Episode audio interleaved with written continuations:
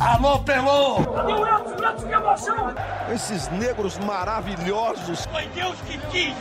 Mas tem o Lodum, sim. como, é, como, é que não, como é que não tem o Lodum? Segue o Baba. Salve, salve, meus amigos, minhas amigas. Está começando o Segue o Baba. Eu sou o Juan Melo, estou com os meus colegas aqui, Pedro Tomé e Rafael Santana, para falar dessa caminhada tortuosa do Bahia na luta contra o rebaixamento da Série A. Com o Bahia não está nada bem, mas e com vocês, meus amigos? Tudo bom? Tudo bem, tudo bem, Juan, tudo tranquilo. Acredito que eu estou melhor que o Bahia, sim. É, e se eu não tivesse melhor do que o Bahia, eu não estaria aqui, eu acho, agora, né? Conversando com vocês, dando a da graça, podendo discutir com vocês. Estamos todos melhores, graças a Deus, estamos todos melhores do que o Bahia. Que bom, que bom, meus amigos. Então, indo direto ao ponto, neste sábado o Bahia tem um jogo-chave contra o Goiás na Fonte Nova. Jogo-chave porque, com a derrota para o Fluminense, o Bahia viu o próprio Goiás encostar. Goiás que vem de vitória contra o Atlético Mineiro. E agora também está com esperança de deixar a zona de rebaixamento. É mais um time, mais um concorrente para o Bahia nessa dura luta para, para não cair para a segunda divisão. E depois dessa partida contra o, Goi contra o Goiás, o Bahia faz dois jogos fora de casa, contra Atlético Mineiro e Fortaleza, até encerrar a Série A jogando em casa contra o Santos. Por isso eu digo que é um jogo chave contra o Goiás, porque em caso de derrota, o Bahia vai ter que se recuperar fora de casa. E a gente sabe que o Bahia tem uma campanha muito ruim fora de casa e contra adversários duros, né? Atlético Mineiro, o próprio Fortaleza, que nesse caso é um confronto direto. E a imagem deixada no contra o jogo no jogo contra o Fluminense foi muito ruim. Para vocês, dá para ter otimismo nessa reta final do Bahia na Série A? Otimismo? Não. Não, não dá para ter otimismo, não. É difícil ter otimismo. É, eu lembro que na hoje é a gente está gravando o podcast na quinta-feira. Na quarta-feira, é, o pessoal da Rádio Globo fez um giro pelo, pelo Brasil e aí a gente conversou sobre o Bahia e eu falava do quanto que era importante o Bahia ter dois resultados, dois jogos seguidos em casa, é, para ter a possibilidade de fazer seis pontos e chegar muito próximo da, de chegar a. O Bahia tem 36, chegaria a 40 e, 42 pontos, né? Chegaria, chegaria a 42 pontos. É, com 42 pontos, nos últimos 10 anos, nos últimos 10 anos, 43 salvou praticamente todos, foi a média, 43 pontos. Nos últimos cinco anos, só, só, só um time, que foi o Vitória em 2016, se eu não me engano, fez mais do que 43 pontos para se livrar. É, a gente olha a tabela e fala assim, dá para o Bahia fazer seis pontos.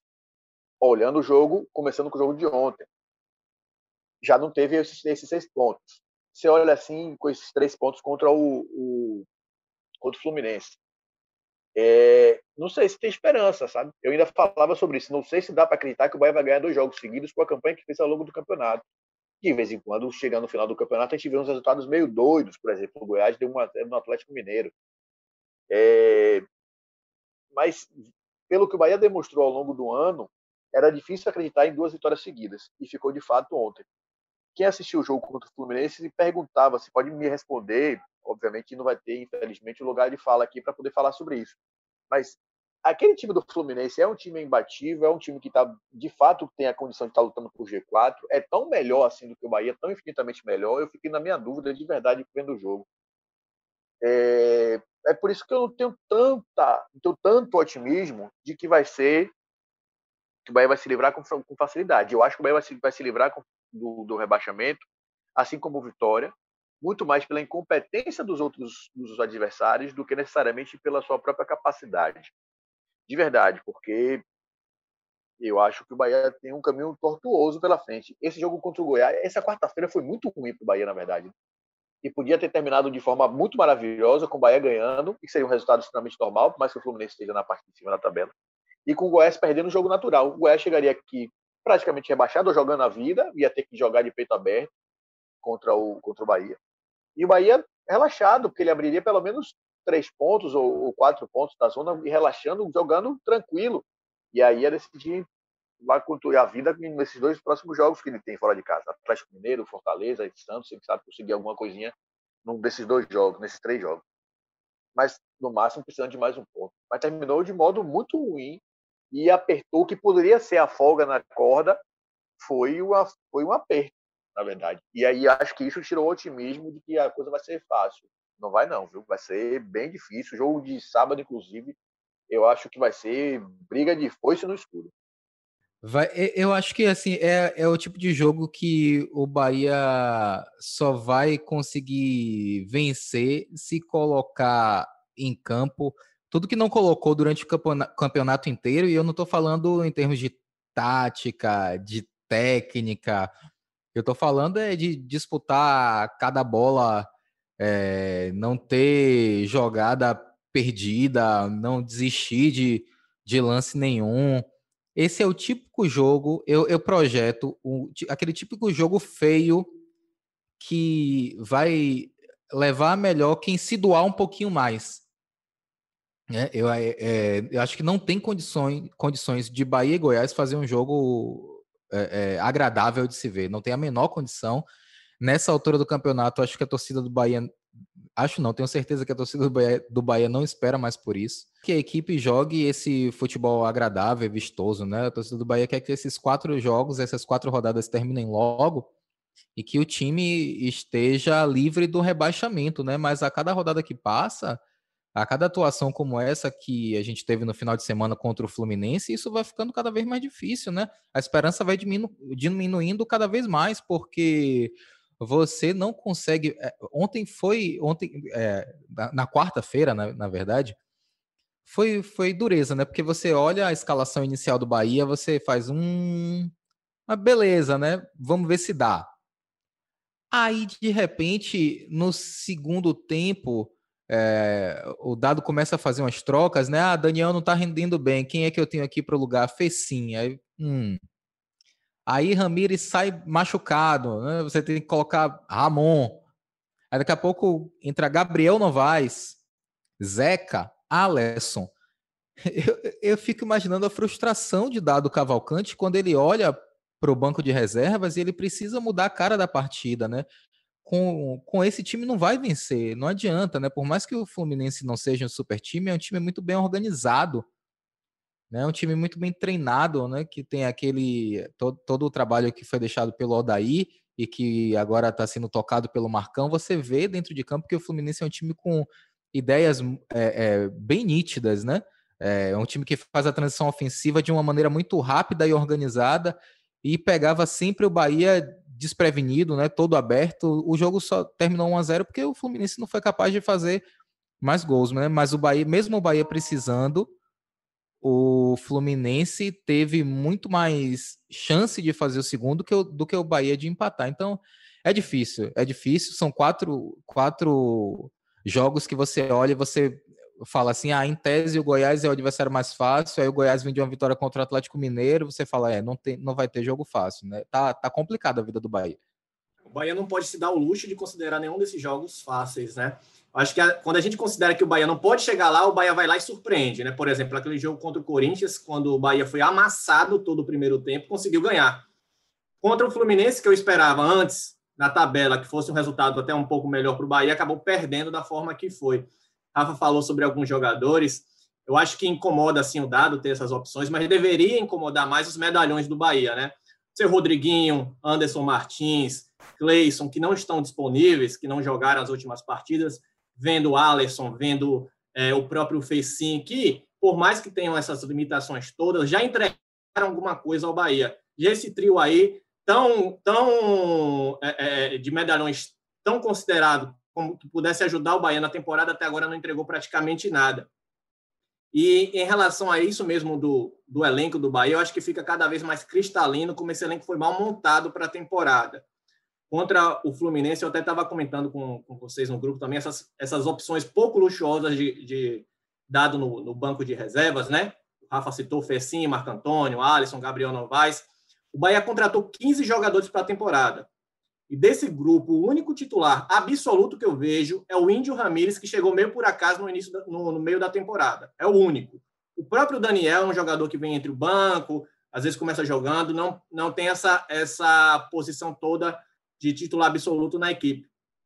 E eu vou, vou pontuar aqui alguma, algumas falhas que eu vejo de planejamento, equívocos da própria diretoria, para ver se vocês concordam, se vocês têm alguma coisa a apontar também. No gol, evidentemente, né, o Bahia não se preparou mais uma vez para essa posição. Tem o Douglas como titular. Todo mundo sabe que é um bom goleiro, mas também que se machuca bastante. O Douglas, é, rotinarmente, ele acaba se lesionando, acaba deixando alguns jogos, e o Bahia vai, sempre precisa de um goleiro reserva, um bom goleiro reserva. E desde 2016, o goleiro reserva do Bahia é Anderson. Para essa temporada, o Bahia contratou o Matheus Klaus, mas inicialmente para o time de aspirantes. Matheus Klaus teve problemas de Covid, agora está machucado. E Anderson, novamente, tem a responsabilidade de jogar, de ser titular no Bahia. E mais uma vez, falhou contra o Fluminense naquela saída de bola que até hoje todo mundo tenta se perguntar por que ele tentou fazer um passe para o Gregory entre dois marcadores ao invés de sair para o lado, dar um chutão, fazer qualquer coisa diferente. Na zaga, o Bahia não contratou ninguém até a chegada do Anderson Martins, que é hoje quarta opção.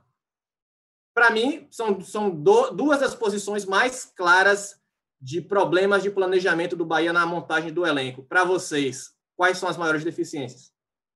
Eu ia falar que não tem muito para onde a gente correr, mas mais para onde tem aonde a gente correr é quando a gente vai falar dos, das carências do Bahia praticamente todas as contratações que o Bahia fez esse ano foram ruins, a não ser o Ramires, como você falou.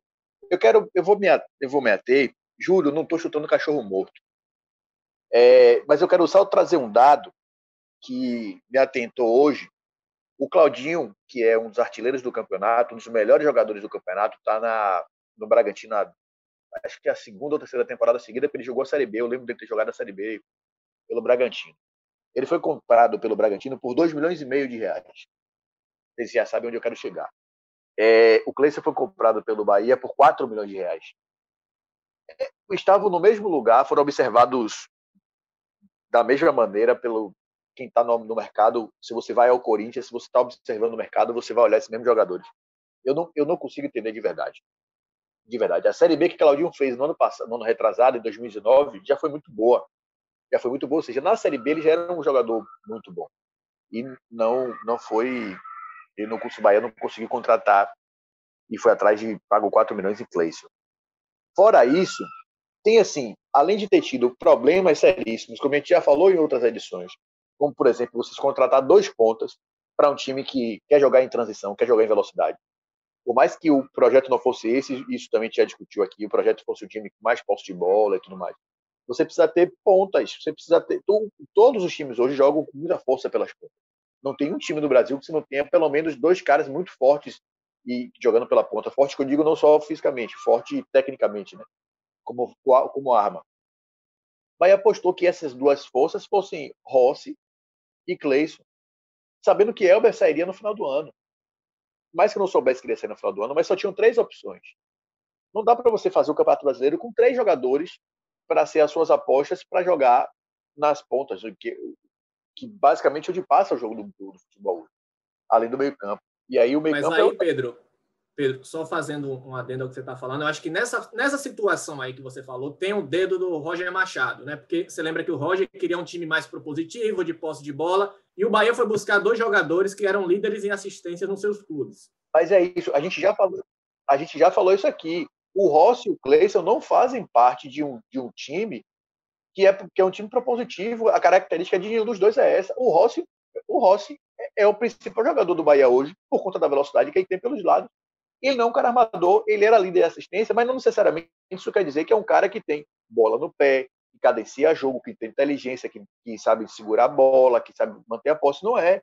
O Cleison, eu, eu, eu ainda tenho dificuldade para entender muito que ele é, porque ele é jogador quase armador, ele é o típico ponta tipo exportação. Ele não é um meio armador, mas ele é um meio atacante que não é meia nem atacante. Ele não tem capacidade de finalização tão boa, ele não tem tanta velocidade, é, é esquisito e não tem tanto bom passe. Pega bem na bola, média distância e tal, talvez ele seja melhor até centralizado do que pelas pontas. Mas é, enfim, 4 milhões de reais eu não pagaria nunca em Cleiton. Mas faz parte, acontece. É, mas também teve muito azar, apesar dessa incompetência, teve muito azar. O Rodriguinho, por exemplo, ele vinha de sequências de, de, de lesões, no, praticamente não jogou no Cruzeiro, né? Não dá para imaginar que ele que, que chegaria aqui seria o fracasso que foi o Rodriguinho. Começou bem, inclusive, todo mundo cresceu o olho, ele teve um, principalmente a volta da pandemia dele foi muito boa, depois ele acabou, acabou o Rodriguinho. Teve essa com o Rodriguinho, mas contratou muito mal para o ataque, por exemplo. Ficou o, o, o Gilberto ficou sem reserva durante muito tempo. Saldanha foi indo, indo, indo, mas só tinha Saldanha. É um jogador que vai ser muito bom lá na frente, mas ainda não estava pronto. Aconteceu com o Thiago agora, por exemplo, jogador que não está pronto. Vai errou para contratar no ataque, principalmente no ataque, nas pontas. Na defesa, então, eu nem falo, porque já começou o ano com a defesa problemática.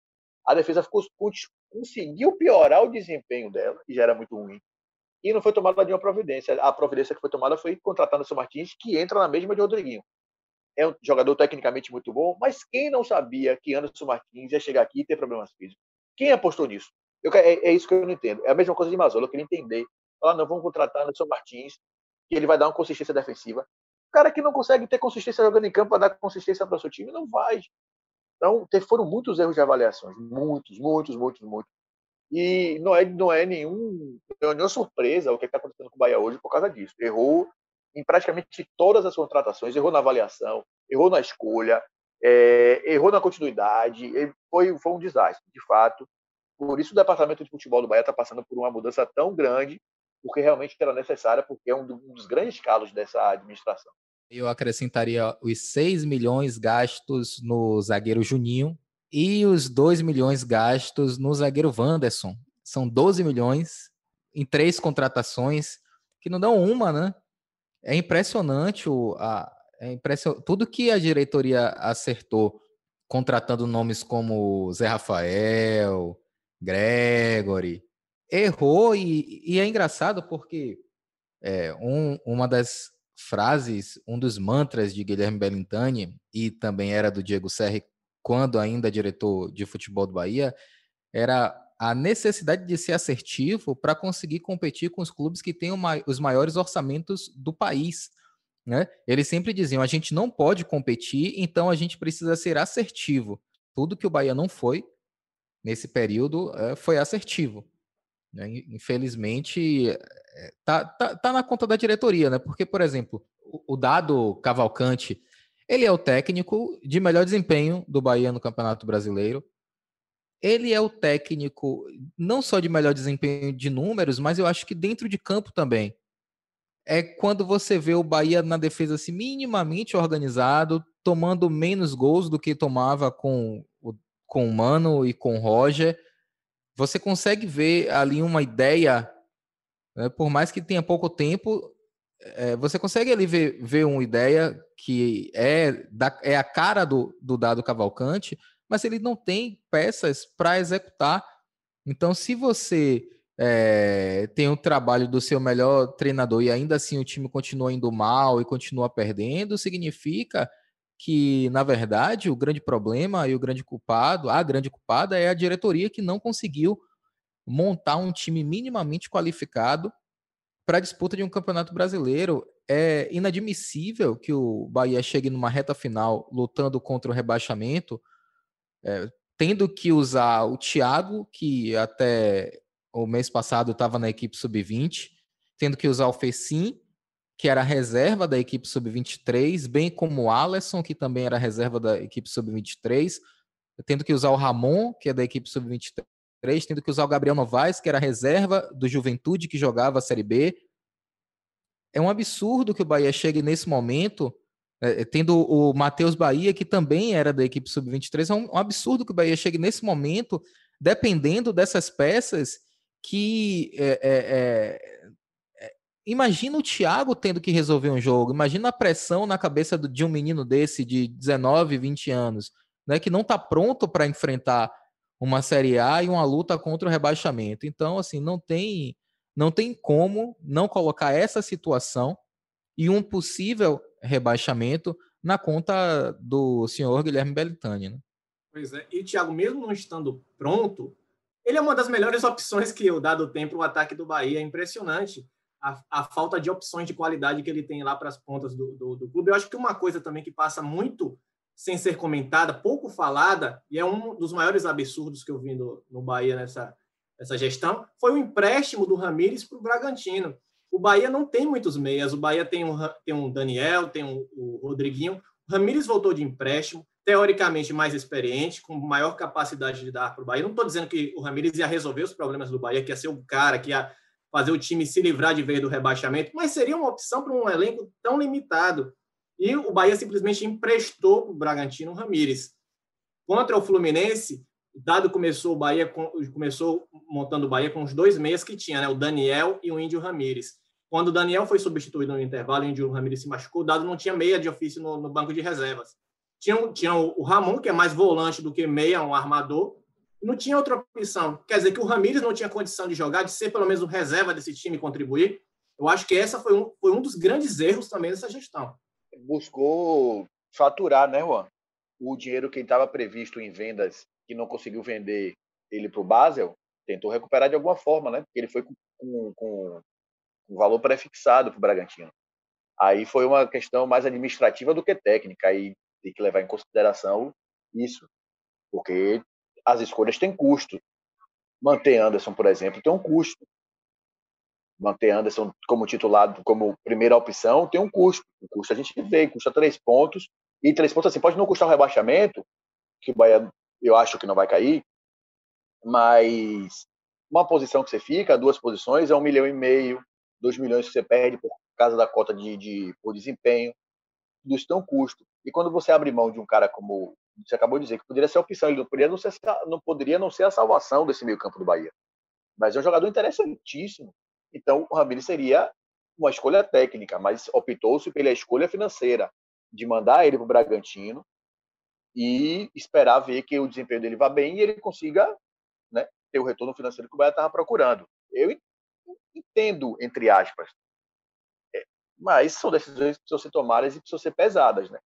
Lembrando que por causa de um milhão de reais, o Bahia não teve o Breno Lopes, o, autor do gol na final da Libertadores. Não por isso, porque eu não acho nem que o Breno Lopes seja uma solução absurda para tudo. É um bom jogador, não mais do que isso. Mas o Guilherme Belitani falou aqui que ele buscou, ele deixou, não explicou nominalmente, mas ele falou muito claramente que ele buscou o vice-artilheiro da Série B. Naquele momento era o Breno Lopes e que o time pediu um milhão de reais à Juventude.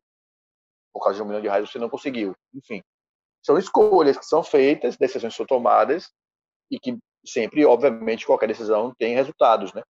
E o Bahia, eu acho que errou quando decidiu tomar algumas decisões mais pelo lado administrativo do que pelo lado técnico.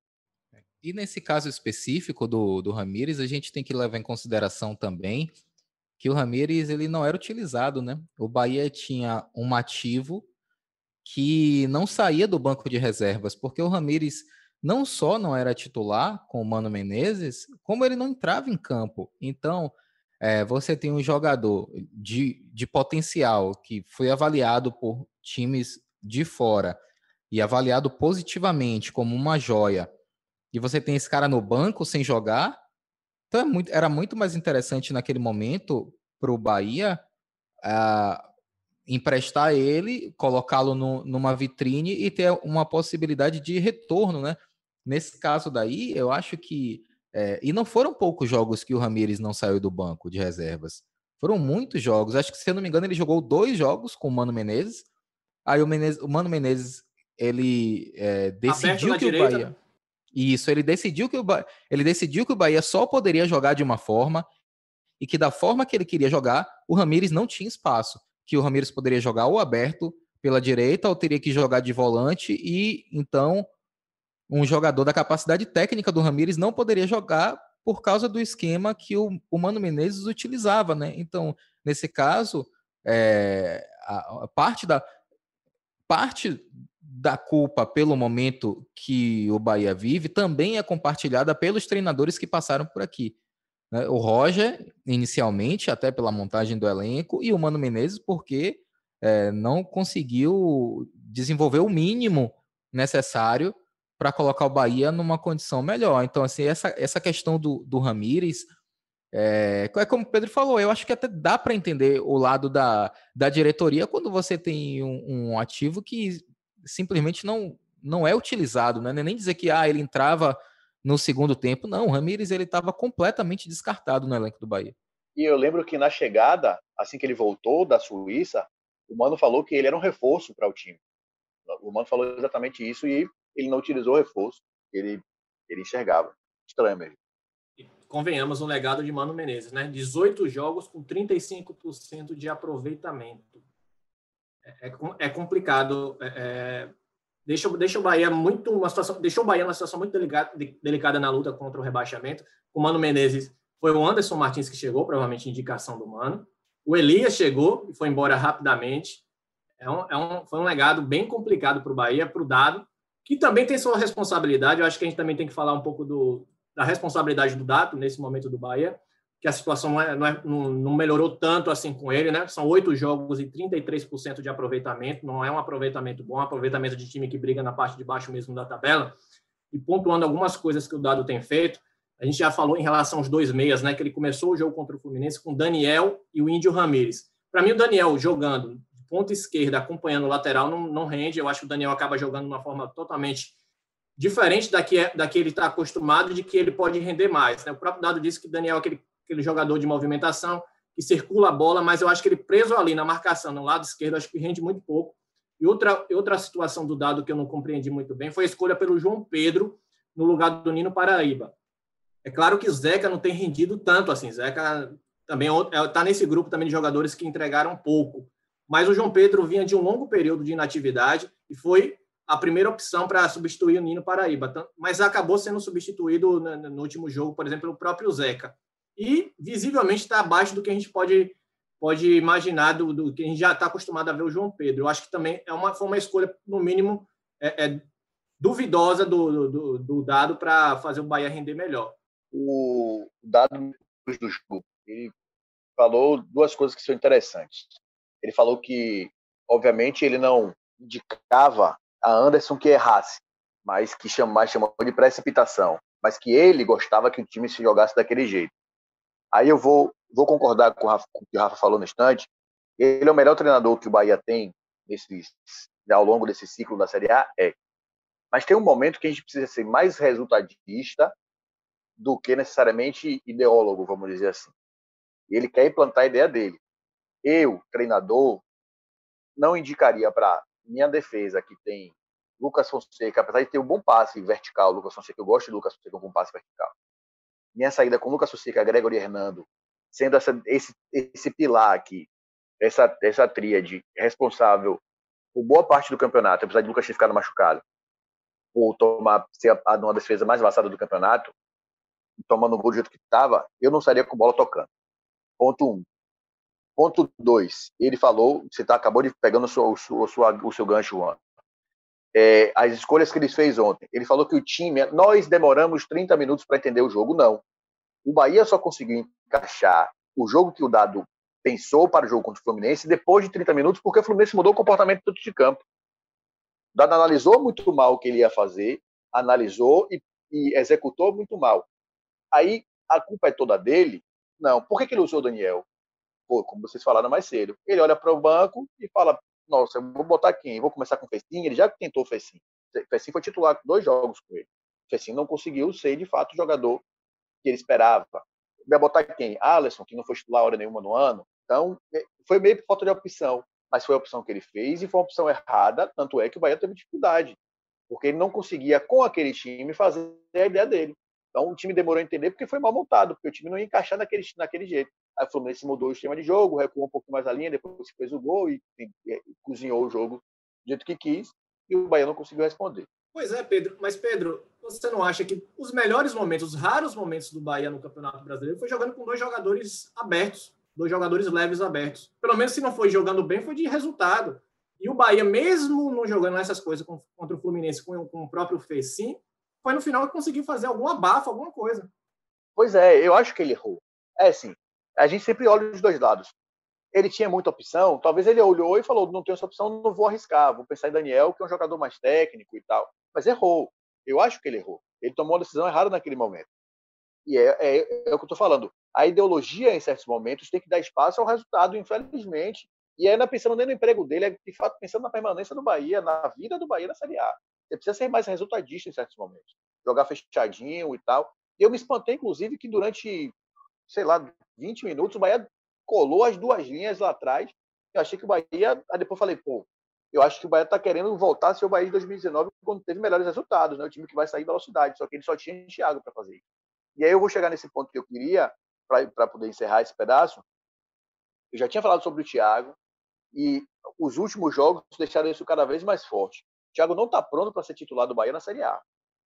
Você vê jogo contra o Vasco e no jogo contra o Fluminense, tem uma hora que ele bota uma bola na frente que ninguém consegue pegar, porque ele é muito rápido. Ele é muito veloz, ele, ele é muito veloz, tem uma explosão absurda. Só que ele tem problemas técnicos. Os gols que ele perde, tanto contra o esporte, e lembre qual foi o outro que ele perdeu também de, contra cara, o Vasco.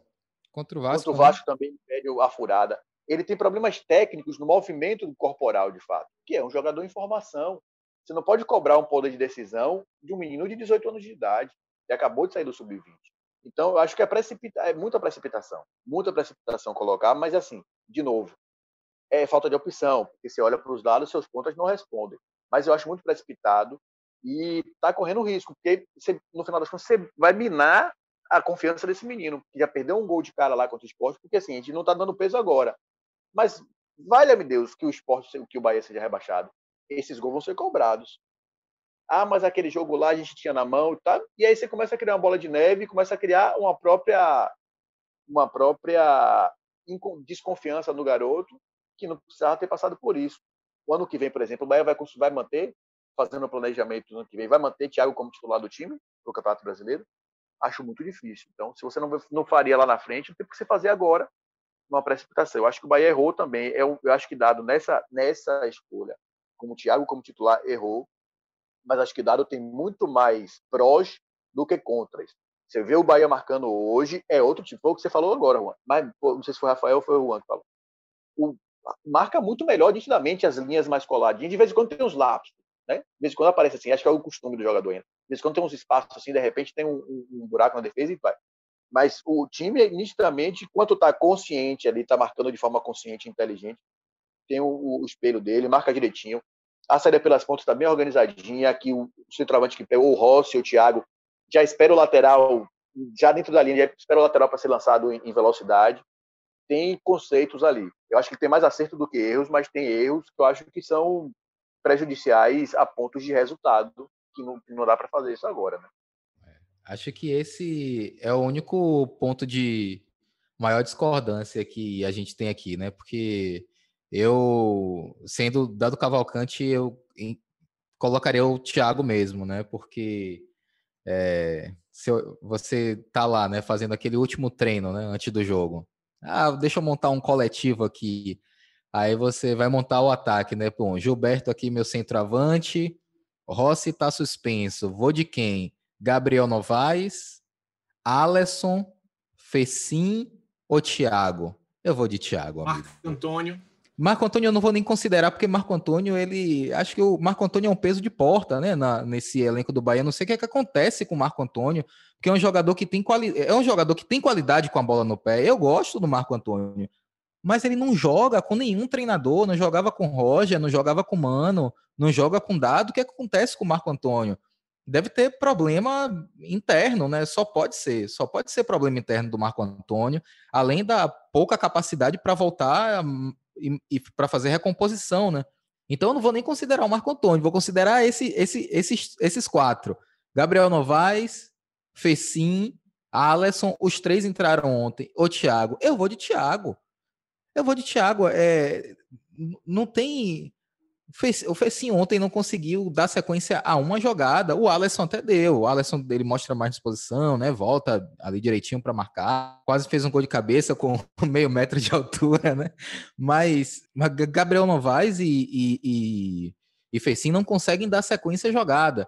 Então é, é o, é o, o Thiago mesmo, né? Não tem jeito. É, acho momentos extremos merecem é, decisões extremas, né? Eu acho que nesse, nesse caso aí o o Thiago tem que jogar. Agora, eu acho que a gente precisa é, pensar num ponto, né? A gente está gravando aqui esse podcast na quinta, ainda não recebemos uma atualização sobre o Índio Ramírez, né? Mas há uma suspeita de uma lesão ligamentar.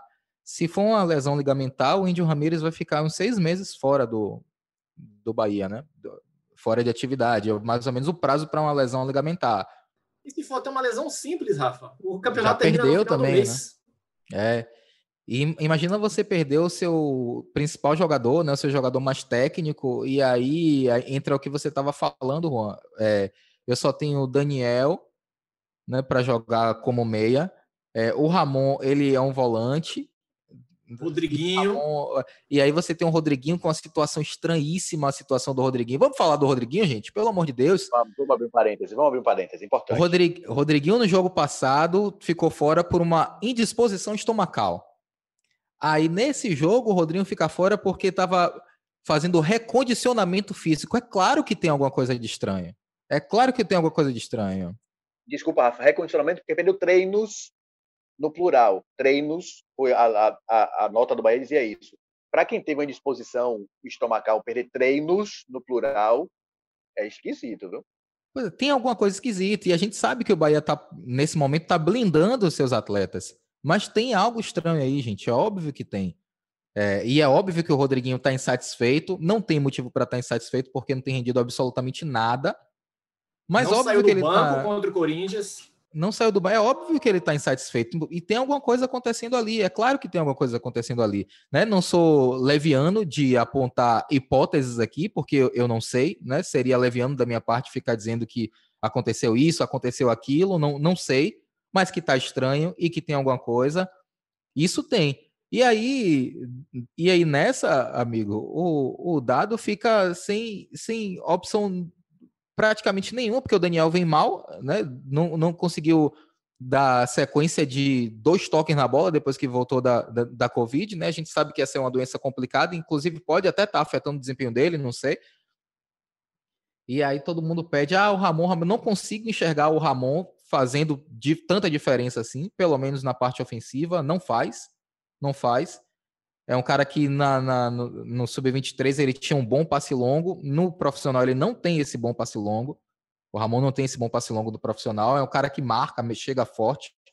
Mas para saída de jogo, né, para transição ofensiva do Bahia, não, não acho que ele acrescente muita coisa. Então o dado fica preso a essas peças, né? Parece até que tá, fazendo a, a defesa do dado, né? Eu, eu, eu, também acho que ele tem os erros dele, mas eu, eu, eu acho que eu acho que se num jogo os dois últimos jogos do Bahia foram transmitidos né, pela TV aberta. Acho que se alguém desse um zoom ali na câmera, ia ver um, um, um, pedido de socorro em algum lugar do rosto do dado, assim, na testa, nos olhos, assim, um bilhetinho, um help, me ajude. É, com certeza tem um pedido de socorro ali, porque eu fico imaginando a situação do dado Cavalcante, coitado. Pois, e você falou do, do, do Rodriguinho, que está fazendo recondicionamento físico com o Cleison, que já ficou afastado por, por até se envolver em aglomeração durante a pandemia. Então, olha a situação que o Bahia se encontra dos jogadores que investiu tanto dinheiro e que nesse momento estão fora, não participam do momento de definição do campeonato, definição que vai resolver a situação do Bahia na próxima temporada. Imagine o prejuízo do Bahia cair para a segunda divisão depois de tantos anos de crescimento. Imagine o prejuízo para esse, esse clube que a gente viu crescer, a gente viu quase chegar em final de, de Copa Sul-Americana, ganhar a Copa do Nordeste, ser uma grande força no Nordeste, acabar caindo para a segunda divisão seria uma tragédia para o Bahia e para o futebol do estado. É, completa e total. E, e mais do que isso, no ano em que projetou-se, Bahia teve por três anos seguidos o maior, maior orçamento da história do clube e projetou-se briga por Libertadores é uma tragédia total e completa por tudo que você disse, ainda mais quando se começou o ano planejando chegar ao céu. Eu só imagino assim, né? Elaboração do planejamento para 2020 e 2021. Olha, Rossi, Cleison, dá para beliscar uma Libertadores. Bahia planejou isso. Né? É, é. Expectativa e realidade, né? Expectativa e realidade, expectativa e realidade. A gente está chegando na parte final, eu queria só trazer um pouco de entretenimento aqui. Eu estava dando uma olhada nos dois times e tal. Eu, vamos sugerir, Dado, se você estiver ouvindo a gente, eu espero que sim, você é um cara que é estudioso, gosta de ouvir opiniões. Eu, eu escalaria Gilberto e Gabriel Novaes no sábado para encarar Fernandão e Rafael Moura. Vamos jogar jogo de xadrez, dois centravantes contra dois centravantes e vamos ver o que vai acontecer. Botava Ramon, Ronaldo e, e, e Gregory Thiago, Gabriel Novaes e Gilberto. E aí vamos ver o que, é que vai acontecer. Alta tendência a bater recorde de levantamentos na área, né? De cruzamentos. Vamos ver o que ia acontecer. O problema é que levantamento na área é um problema, né? Para o Bahia é um problema isso. É, é e, e, o problema é quem levanta na área, né? Porque nesse time do Bahia ninguém cruza ou ninguém cruza, ninguém cruza quantos gols de cruzamento com, com bola aérea o Bahia fez, né? Pouquíssimos, né? Porque o Nino, quando tá jogando, o cruzamento do Nino de perna esquerda é melhor do que o de perna direita. E o, o Juninho, o Juninho Capixaba, não, não sei o que, está acontecendo com o Juninho Capixaba, né? Também, porque o Juninho Capixaba ele perdeu essa, essa condição, essa condição ofensiva, né? Que ele tinha, né? Que se elogiava, elogiava tanto do Juninho Capixaba. É, rapaz, vai ser, vai ser complicado. Só eu, eu acabei lembrando né, de um, um, link que eu esqueci de fazer, que a gente falou muito sobre o desempenho do, do Rodriguinho e o desempenho do Rodriguinho está muito ruim. E aí se fala também da idade avançada. O Rodriguinho nunca foi aquele jogador de explosão, sempre foi um jogador mais técnico. E ontem a gente viu um Fluminense com Nenê e Fred. Os dois jogando, o Nenê jogando o, o fino da bola, né? Aquele cara que faz a bola correr e o Fred também dando aulas e aulas, né? Então, assim, mostra que tem nada a ver com idade, tem nada a ver com idade, tem a ver com cabeça, tem a ver com, com preparo físico, tem a, tem a ver com a vontade de estar aqui nesse momento e de estar brigando para ajudar o Bahia a se livrar desse momento, que eu, eu acho que aí essas coisas estão faltando ao Rodriguinho. Todas essas coisas estão faltando ao Rodriguinho. O Rodriguinho está no banco por, por conta única e exclusivamente do desempenho dele, porque todos os treinadores chegaram e colocaram o Rodriguinho como titular. Todos, à exceção do Dado, que quando chegou, ele já estava do jeito que estava. Mas ele teve a oportunidade de titular com os dois, ele não teve, ele está no banco por desempenho. Só pegando esse gancho, ontem Fred e Nenê deram aula para explicar o que é o jogador conhecer atalhos do campo. A gente gosta muito de usar esse jargão, né? Conhece os atalhos, conhece os atalhos. Os dois ontem fizeram isso aí. Correram muito pouco, mas sempre estavam ocupando espaço em lugares decisivos, dando toques decisivos. É, essa, essa, essa sua, essa sua, esse seu link, Rafael, foi perfeito, porque os dois deram aula, e dois jogadores que nunca foram velozes a carreira toda, nenhum dos dois foi veloz, mas sempre foram muito inteligentes tecnicamente, o que Rodriguinho era, mas aparentemente desistiu de ser. Acho que depois da temporada a diretoria do Bahia tem que pegar o Fluminense e fazer um estudo de case, né? Como é que um time que tinha tudo para dar errado consegue dar certo? Me parece bem, me parece bem a situação do Bahia. Não só o Bahia, Pois é. Pois é, pessoal, a gente se empolgou aqui nas críticas, nos comentários sobre o Bahia. Esperamos que, que os próximos programas sejam mais a menos. Eu sempre digo isso no final do programa, né? Sempre espero uma, eu sempre espero um programa de amenidades. Nunca aconteceu aqui, mas eu tenho esperança que a gente vai fazer um programa muito para cima do Bahia, muito para cima do Vitória. Ainda não aconteceu, mas vai acontecer. Fiquem ligados. Muito obrigado pela participação de vocês, amigos, e até a próxima. Valeu, até a próxima, gente. Até a próxima, valeu. Um abraço. Alô, Pelô! Cadê o Elton? O Elton, que emoção! Esses negros maravilhosos. Foi Deus que quis, né? Mas tem o Lodum, sim. como, é, como, é que não, como é que não tem o Lodum? Segue o Baba.